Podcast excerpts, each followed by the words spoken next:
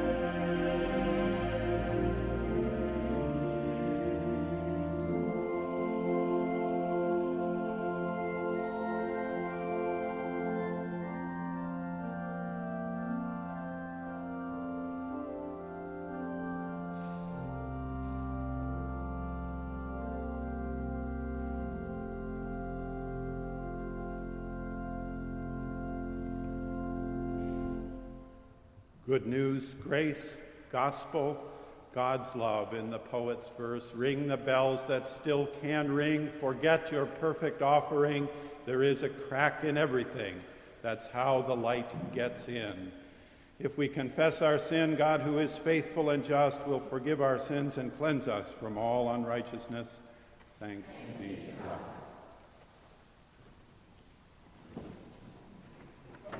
Friends, a lesson from Paul's first epistle to the Thessalonians, chapter 4, verses 13 through 18. But we do not want you to be uninformed, brothers and sisters, about those who have died so that you may not grieve as others do who have no hope. For since we believe that Jesus died and rose again, even so, through Jesus, God will bring with him those who have died. For this we declare to you by the word of the Lord that we who are alive, who are left until the coming of the Lord, will by no means precede those who have died. For the Lord himself, with a cry of command, with the archangel's call, and the sound of God's trumpet, will descend from heaven, and the dead in Christ will rise first. Then we who are alive, who are left, will be caught up in the clouds together, and with them to meet the Lord in the air. And so we will be with the Lord forever. Therefore, encourage one another with these words. The word of the Lord. Thanks to God.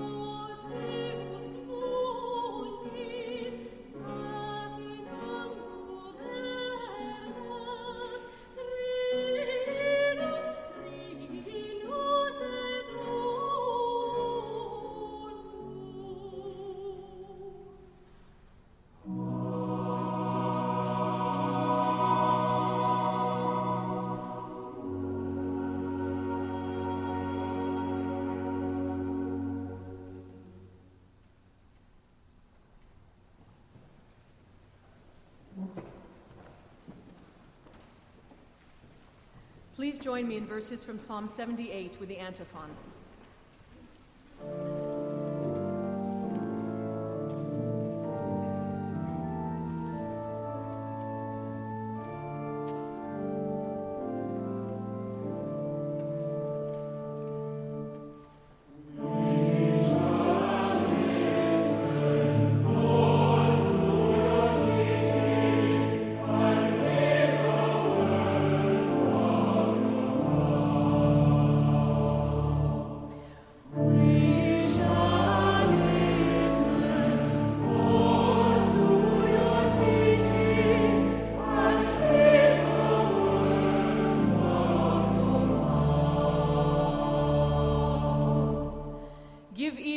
My people to my teaching. Incline your ears to the words of my mouth. I will open my mouth in a parable. I will utter dark sayings from of old, things that we have heard and known that our ancestors have told us. We will not hide them from their children. We will tell to them in generation the glorious deeds of the Lord and his might and the wonders that he has done. He established a decree in Jacob and appointed a law in Israel, which he commanded our ancestors to teach to their children, that the next generation might know them, the children yet unborn, and rise up and tell them to their children, so that they should set their hope in God, and not forget the works of God, but keep his commandments. We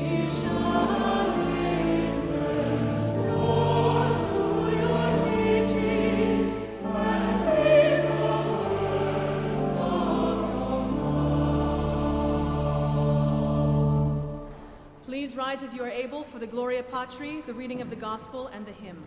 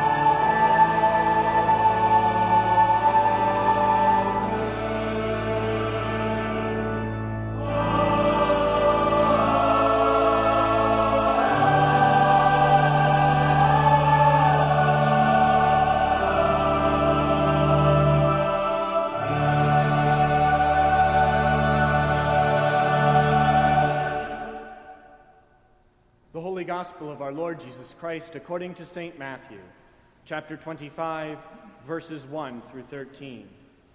Glory to you, O Lord. Then the kingdom of heaven will be like this Ten bridesmaids took their lamps and went to meet the bridegroom. Five of them were foolish, and five were wise. When the foolish took their lamps, they took no oil with them but the wise took flasks of oil with their lamps.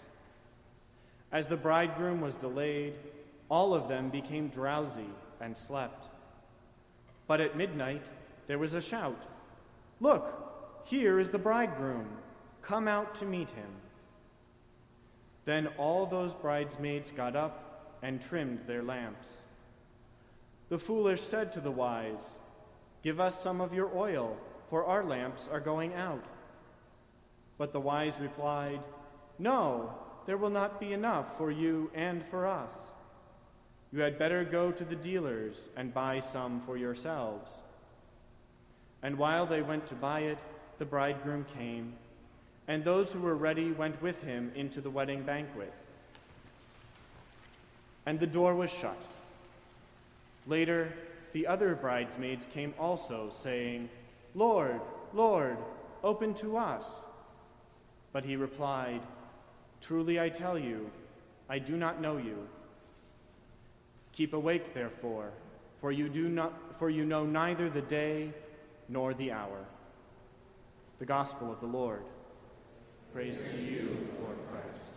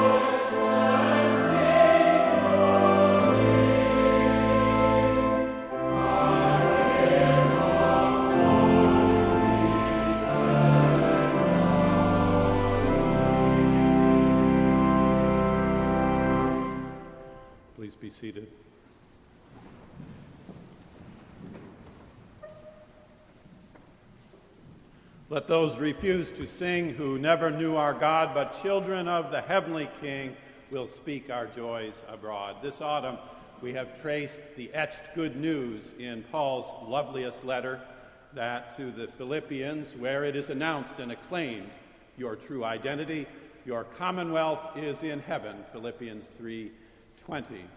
And we have done so, what a privilege to interpret this loveliest of letters along the loveliest avenue in the United States of America, Commonwealth Avenue, Boston, Massachusetts.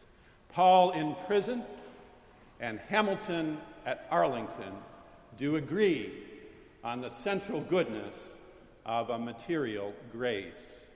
Now, you remember Paul's concluding chapter, the fourth and the 15th verse, wherein he thanks those who have sent him a gift from Philippi to his prison cell. I thank you for remembering me in my trouble, he writes. And then he remembers it's a thanksgiving reverie a memory in the heart of a great and gracious gift. I remember that no other church in the beginning of the gospel but you shared in partnership with me in the giving and in the receiving. You have what you give away. You only truly possess what you have the freedom and power to give to someone else. Stroll for a moment this afternoon on the Commonwealth Mall. We may begin at Arlington Street, and there, who greets you? Alexander Hamilton. Are you surprised? There he is, this enterprising author of a sort of material grace. There's discussion today, if I hear correctly, about cabinet posts, secretaries of state and of defense and of treasury. Well, Alexander Hamilton was our first secretary of the treasury, born in the West Indies, educated in New Jersey, graduated from King's College, that's Columbia, fought with distinction in the Revolution 1776 and 1777 nearby this patch of land which we inhabit today, became the secretary later to George Washington. In New England, we absorb this history, don't we, as we grow up in our infancy. And there he was, looking at you as you stroll along Commonwealth Avenue. Once the country had been freed and established, he, to set the country on the right course as the Secretary of the Treasury, began to develop the credit worthiness of the country. Isn't it amazing how contemporary history can be? And he did so by paying at full face value all the debt and indebtedness of the country, national and statewide. His was a voice committed to a strong central government. And over the next few years, until he was felled in his duel with Aaron Burr in, in 1804, he argued with Jefferson. He, Hamilton, favored, favored a national mint, a national bank, and a strong national government, which now, thanks to his influence, is represented in the Constitution that governs the land we happily inhabit.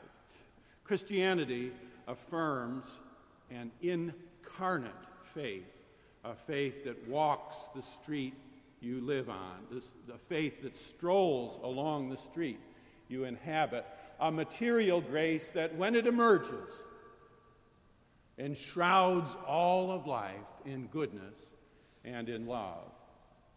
Philippians is a thank you note. Now, that may surprise you because when you think of Philippians, you think of its majestic poetry. You think of the triumphant trumpet voluntary at the beginning of the fourth chapter rejoice in the Lord always. You think of Paul's self disclosure that everything in his life before Christ he calls, what was it? Rubbish, skubalon. You think of that selection of all that is good to which we are to give ear and eye, whatsoever is true and pure and lovely and worthy of praise and of good report and excellent. Think on those things. But in point of fact, Philippians also has a very practical, pragmatic job to do. It is a bread and butter note. Paul in prison has received a gift. And so, at the hand of Epaphroditus, he receives what is sent and he returns a courtesy note thanking, the, thank you, he says. Thank you for the gift that brightens the days in my dark and dank prison cell. There's something so, so luminous and numinous about a gift properly given a few weeks ago, we stopped to see our son and daughter in law who have moved into a new apartment in a nearby city. It's a nice upper level brownstone flat. We were wise enough to arrive after they had moved the furniture up three flights. And as we sat enjoying the urban environment and the charming city and the potential for young life together, our son said, You know, for all of the things I will remember from this day, I most will cherish this. Our friends came and helped and stayed and lifted. What a gift! A gift of material grace brings a new hue to time and space. Did you hear the way Paul carefully paces through this strange verse? The beginning hardly bears the weight of the original in this current translation. It means something like, Thank you for your strenuous investment in our time of peril. He continues with this pregnant oddity, the beginning of the gospel. And then he uses that instrument he most needs at those high, high points in all his writing, particularly in Philippians.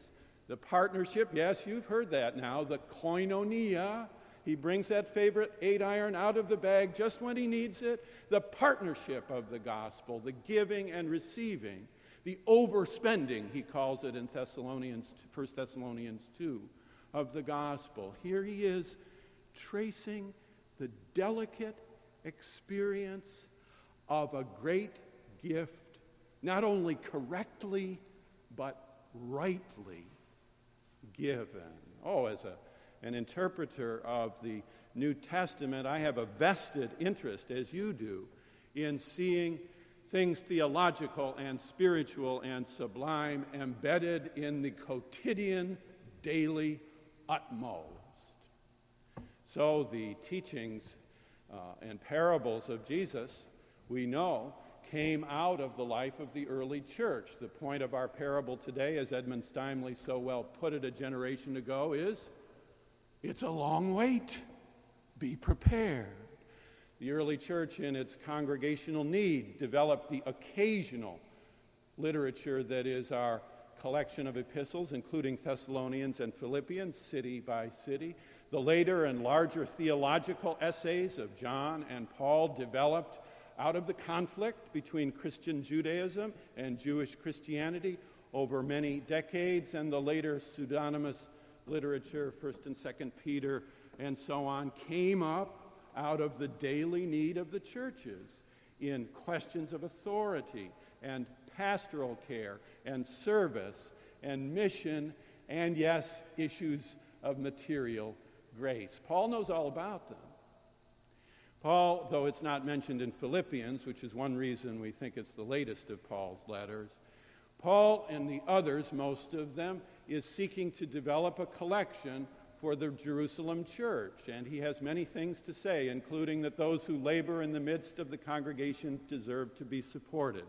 That's a particular favorite of all ministers, all priests, and all clergy who recite it morning and evening and in the shower. But Paul himself did not take such support. He worked as a tent maker, as you know, as a craftsman, not to overburden his fledgling churches. He knew the power of a material grace. You know, his most potent teaching about giving is found in 2 Corinthians 8. There we hear, leave the composition aside for a moment and just remember in reverie the choice phrases a wealth of liberty. God loves a cheerful giver. One who sows bountifully reaps bountifully. Let each do what he decides in his or her own mind, not reluctantly or out of compulsion. Your equality, your, your abundance is meant to provide equality to all, so that, here is the theme sentence, those who have much might not have too much, and those who have little might not have too little.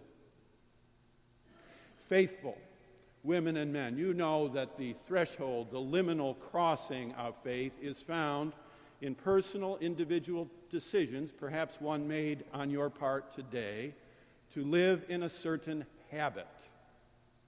You know that means to lead a Christian life is to worship in public, Sunday by Sunday, and to pray in private through the week. Use of time is crucial. You know that to lead a Christian life means to be faithful, to keep fidelity in those partnerships, covenants, and marriages and friendships that are at the heart of real life. We might say in singleness, integrity, and in partnership, fidelity. But you also know that the beginning of faith, this is the front porch, entering the front door, starts with a disciplined generosity, the taking of, say, 10% of what you have earned, and the sharing of that amount weekly or monthly or annually with those in need. We have among us those who are in or in, heading into the ministry, and I announce this as a, a word of encouragement and hope and promise. Some of your greatest happiness will come where you least expect it, working toward meeting the needs of congregations and communities. The two largest capital campaigns on which we've worked came at ill times. Timing is crucial, but I've never been very good at it. One started in October of 1987, a very dark month. But it progressed and succeeded, though it took longer. The other, continuing the bumbling timing, started in October of 2002, and it too proceeded, though more slowly. My friend Mike McKee, whom you met this summer from Texas, said in 2002, Bob, let me tell you, you're going to enjoy it. Take the time to savor it. And I thought, you must be joking, but he was so right. To see the unexpected generosity of a $5 gift per week multiplied by five years, of an unexpected six figure gift, of a family with a 15 year old daughter she reading her Harry Potter novel, and they deciding what they were to give. Come, all the king's horses and all the king's men. No book or sermon about stewardship was ever going to be as good as what she overheard in her parents' kitchen.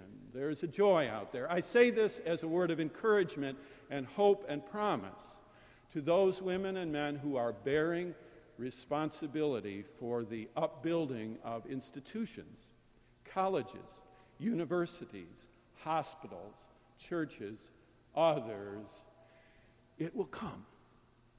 There is a material grace waiting to meet you. And when it comes, take the time to savor it. Some years ago, we officiated at a wedding in the autumn. We have now in the churches as many autumn weddings as summer weddings. It was a beautiful day like today. The sun did stream through the stained glass window. The organist played a little extemporized version of one of the old hymns. The vows were given and received. And then the service was over, and a woman who was a visitor and guest came forward and we talked. She, I discovered, had grown up in the North Country. If you want to know where we came from, see the film Frozen River. See it anyway, it's wonderful. She said, I grew up in a single parent home in Alexandria Bay. And so I said, it was late in the afternoon, a little small talk. Did you ever know the Reverend Harold Pennock? At which point her face grew red and her eyes filled and her chin went down and she started to sob. And I thought, isn't this the ministry? You say something offhandedly and it causes tears. You enter a room and everyone feels uncomfortable. And I said, I'm sorry. We can pause right there. She said, No, you don't understand. I know that church. I grew up in that little Alexandria Bay church. And when I went off to college, though my dream was to be a musician, there was no money for voice lessons. And then, mid semester, along came a check from that church, and it came every semester until I graduated, and it gave me my voice. It wasn't just the money, though I needed it very much. It was the fact that somebody remembered me, knew my name, took the time and sent a check. I learned only many years later that it was the Reverend Harold Pennock who had given that offering month by month. What are you doing now? I asked. She said, Well, music is my life. I'm a full time director of music in a church in a city nearby. There is an experience of love divine in the eruption of material grace, in the giving, as Paul writes, the giving and receiving, the partnership of the gospel. It's radiant. It's radiant. We see its radiance right here. We see its radiance this very week. We visited a hospital this week in which a newborn child arrived, and there the plaque on the hospital read, Built and endowed by the people of, and then named the town. And I thought, I wish when we had built, we had endowed. We built so many schools and colleges and universities and seminaries, but we left the endowment to another generation. That's yours. I see a radiance when that endowment comes. When I think of the young people who are raising that child and others, and doing so with the hope of endowing a future. Now it's coming. You see it, you read it. There's a turn here in our culture, in Christ. A desire to endow the future, to endow it with clean air and pure water, to endow it with stable justice, to endow it with colorblind equality, to endow it with virtue that has place neither for selfishness nor for sloth, to endow it with the wisdom of an Abraham Lincoln in whose lap we all would like to sit this week, to endow it especially with faith, a material grace, a confidence that, it, that there is a self correcting spirit of truth loose in the universe. I see the radiance of this material grace right here at Marsh Chapel. Those listening from afar might remember that we have a materially gracious monument to Martin Luther King in front of our chapel on Commonwealth Avenue. Wednesday, we went out front to see that a bouquet of flowers had appeared, simply laid in front of the monument, and a few more Thursday, and a few more Friday, and this singular note to Martin Luther King thank you. We close with one of King's prayers. Actually, in the oral tradition, he received it from a slave preacher. It was remembered in a writer this week, so this is Hill quoting a writer, quoting King, quoting a slave preacher who said, Lord, we ain't what we want to be. We ain't what we ought to be. We ain't what we're going to be. But Lord, thank God, we ain't what we was.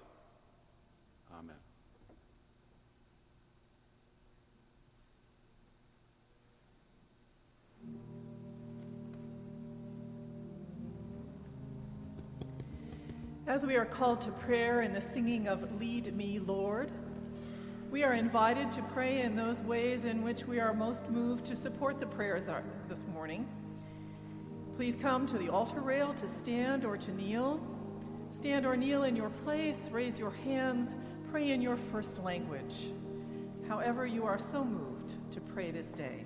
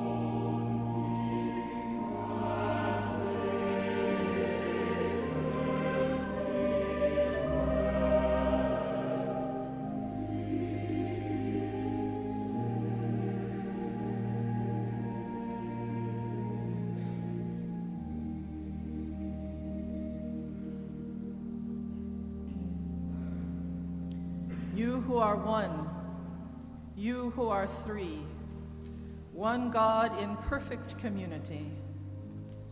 We who are your community in this place and time give you thanks for this time with you and with one another, in which we lift up the depths of our hearts together. So we pray. As I set the intention I will end with In your mercy and grace. Please respond. Hear our prayer. For all who confess your name, for our unity in your truth, for our life together in your love, for our revelation of your glory in the world, in your mercy and grace, hear our prayer. For the ways of justice and peace for the people of this land and all the nations, for our honoring of one another, for our service to the common good. In your mercy and grace, hear our prayer. For our reverence for the earth as your own creation, for our right use of its resources in service to others and to your honor and glory. In your mercy and grace, hear our prayer. For all whose lives are linked with ours, for our service to Christ in them, for our love to one another as Christ loves us. In your mercy and grace, hear our prayer. For the comfort and healing of all those who suffer in body, mind, spirit, for courage and hope in trouble, for the joy of your salvation in your mercy and grace, hear our prayer. For all who have died, for the fulfillment of your will for them, for our sharing with all your saints in your eternal realm. In your mercy and grace, hear our prayer. For the joys and celebrations of this life, for our power in giving, for our confidence in your peace, for our rest in your hope. In your mercy and grace, hear our prayer. In all these things we pray, your will be done. In the name of Jesus Christ and in the power of the Holy Spirit. And let us all say, Amen. And now, beloved, as our Savior Christ has taught us, we are bold to say, Our Father, who art in heaven, hallowed be thy name. Thy kingdom come, thy will be done on earth as it is in heaven. Give us this day our daily bread, and forgive us our trespasses, as we forgive those who trespass against us. And lead us not into temptation, but deliver us from evil. For thine is the kingdom and the power, and the glory forever. Amen.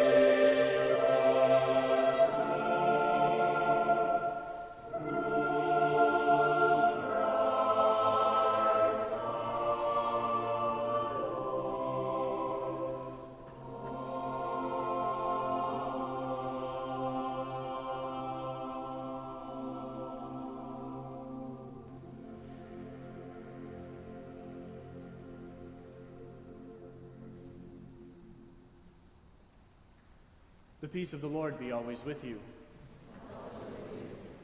We would welcome you here this morning, and we would also extend a special welcome this morning to Associate Provost and Professor of Music Victor Coelho, our theorbist this morning, accompanying the choir for the two Scarlatti pieces. We would invite you to help us get to know you better by filling out the ritual of friendship, otherwise known as the Red Book at the end of your pew. Um, we would like to get to know you and be in touch with you throughout the week. We would note for those of you who um, do find yourselves in a place of grace at this point in the economic year that there is a uh, opportunity for online giving now on the Marsh Chapel website. Click the link marked stewardship. This Wednesday at 7 p.m. here in Marsh Chapel, Brother John of the community of Taizé in France will be joining us for a special time of worship. We hope you can join us then. We would remind you that on Sunday, November 23rd, the Marsh Chapel Choir will be offering the second in the Bach Cantata series, and we hope to see you here then. Now walk in love as Christ loves us, an offering and sacrifice to God.